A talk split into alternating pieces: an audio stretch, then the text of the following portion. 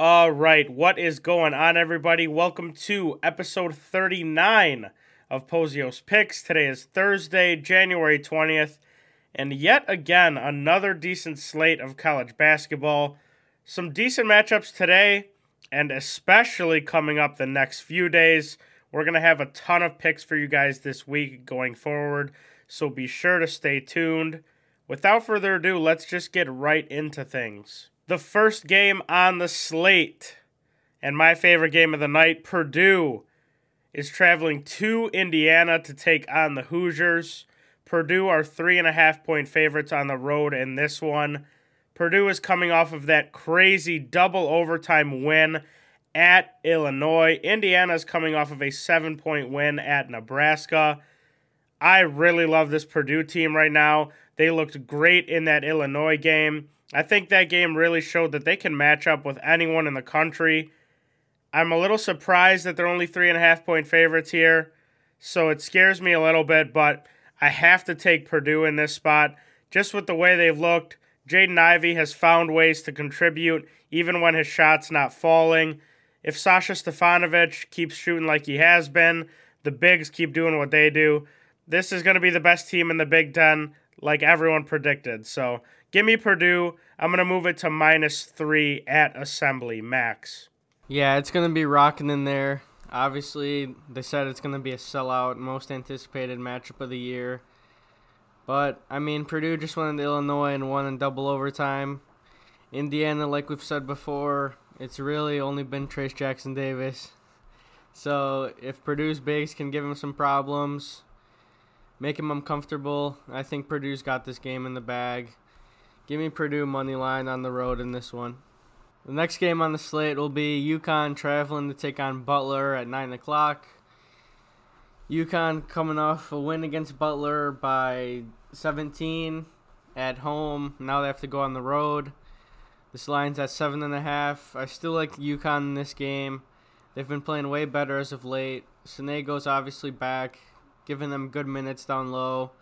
Butler doesn't really have a good big to contain him. I think he has a big game this game. And then the guards, RJ Cole, Jackson, the young guards, Hawkins, all them. I think they can step up. And obviously, we know Butler's not a great team. So, give me UConn in this one, minus seven and a half. I think they cover this game again and beat Butler. Yeah, I'm with you 100%. I mean, these teams played two days ago, and UConn won by 17. Of course, UConn was at home. That is a factor. Hinkle is not an easy place to play, but I've said this since the beginning of the year. I'm going to fade Butler all year. UConn definitely has some confidence after they just waxed them two days ago. They know they can beat this team. These are big games in the conference. I'll gladly take UConn minus the seven and a half again. Like you said, Sanogo back. He's just going to get more and more into the rhythm of things. I just don't think Butler has an answer for anyone on this UConn team. Give me UConn minus the seven and a half as well. Okay, next game on the slate is going to be at 11 p.m. UCLA is traveling to Utah to take on the Utes. UCLA are nine and a half point favorites on the road in this one. The Bruins are coming off of a 16 point win at home against Oregon State after getting upset by Oregon. Utah is 1 and 7 in the Pac 12 so far this year. They're coming off of a two point loss at Arizona State. Utah is just falling apart. They really cannot beat anybody right now. They have not looked good. UCLA, I, I think, is finally starting to get back into the swing of things, getting used to playing every few days, practicing all the time. They had one of the longest breaks out of any team in the country. Now that they're back in the swing of things, this is still one of the better teams in the country, in my opinion. They just have players everywhere. They've got good players off the bench. I really like UCLA in this spot. Even though Utah's at home, I think UCLA comes in here, looks to have another big win in the conference. Give me UCLA first half minus five and full game minus nine and a half. I think Juzang is primed to have a really big game. He hasn't had a huge one yet since they've come back. Tiger Campbell and Jaquez obviously contributing as well. I love the Bruins here, Max.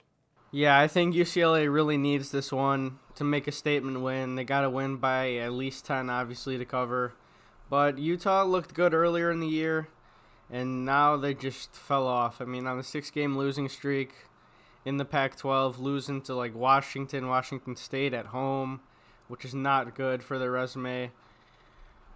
Obviously, UCLA had a break. They came back, couple wins. Then they got upset by Oregon. But then they beat Oregon State. So I think they might be back. But, I mean, you got to go with the better team in this one. Give me UCLA minus nine on the road. I, Utah's been struggling, and I think they keep struggling. I just think UCLA will have too many too many scores for Utah to contain. So give me UCLA minus nine in this one. Okay, that is going to do it for our main slate of games. There are a bunch of other games that we did not go over. It is still early in the day, so I'm sure we might have some other picks be sure to follow us on Twitter at Pozios Picks to get notified if we upload those.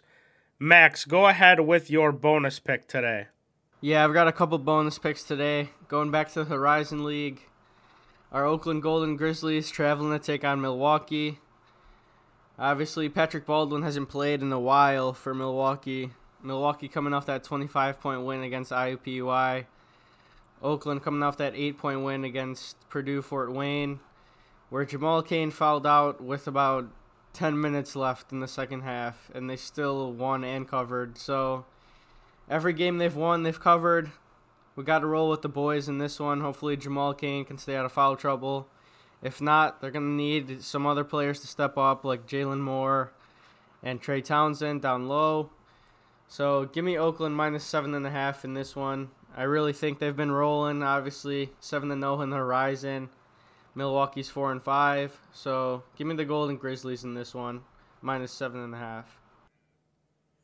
Add that to my card, please. We saw Milwaukee in person. They are not that good.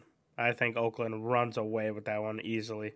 The last game will be Wright State traveling to take on IUPUI. Obviously, we know where this one's going. IUPUI 1 and 15, their only win coming against a D3 opponent. So they're basically 0 and 15 Wright State six and two in conference play, coming off a loss at Youngstown State, but Youngstown State is not that bad. We saw them play against Oakland. I mean, like we said before, fade IUPUI till I die. So, give me Wright State minus 15 in this one on the road. I really think they win this game by 20. They only beat them by 14 last time they played, but I mean, IUPUI just coming off that terrible loss against Ohio State, and they have they failed to cover three straight games. So we got to keep the wagon rolling. Give me Wright State minus 15. Add that one to my card as well. No need for a deep explanation. IUPUI stinks. That is going to do it for the show today. Thank you for all the constant support you guys have been giving us and helping us grow. Be sure to follow us on Twitter, like I said, at Pozios Picks to get notified when we upload any extra picks and to get notified when we upload an episode. Remember, our merch link is live. You can find it in our pinned tweet on our Twitter. Also, remember to follow us over on Pikkit. We post all of the picks we take there, give little explanations for them like we do on the show here. And Pikkit is just a great way to see all of your friends and other people's picks that they are betting. That's all we have for you guys today. We will see you guys tomorrow.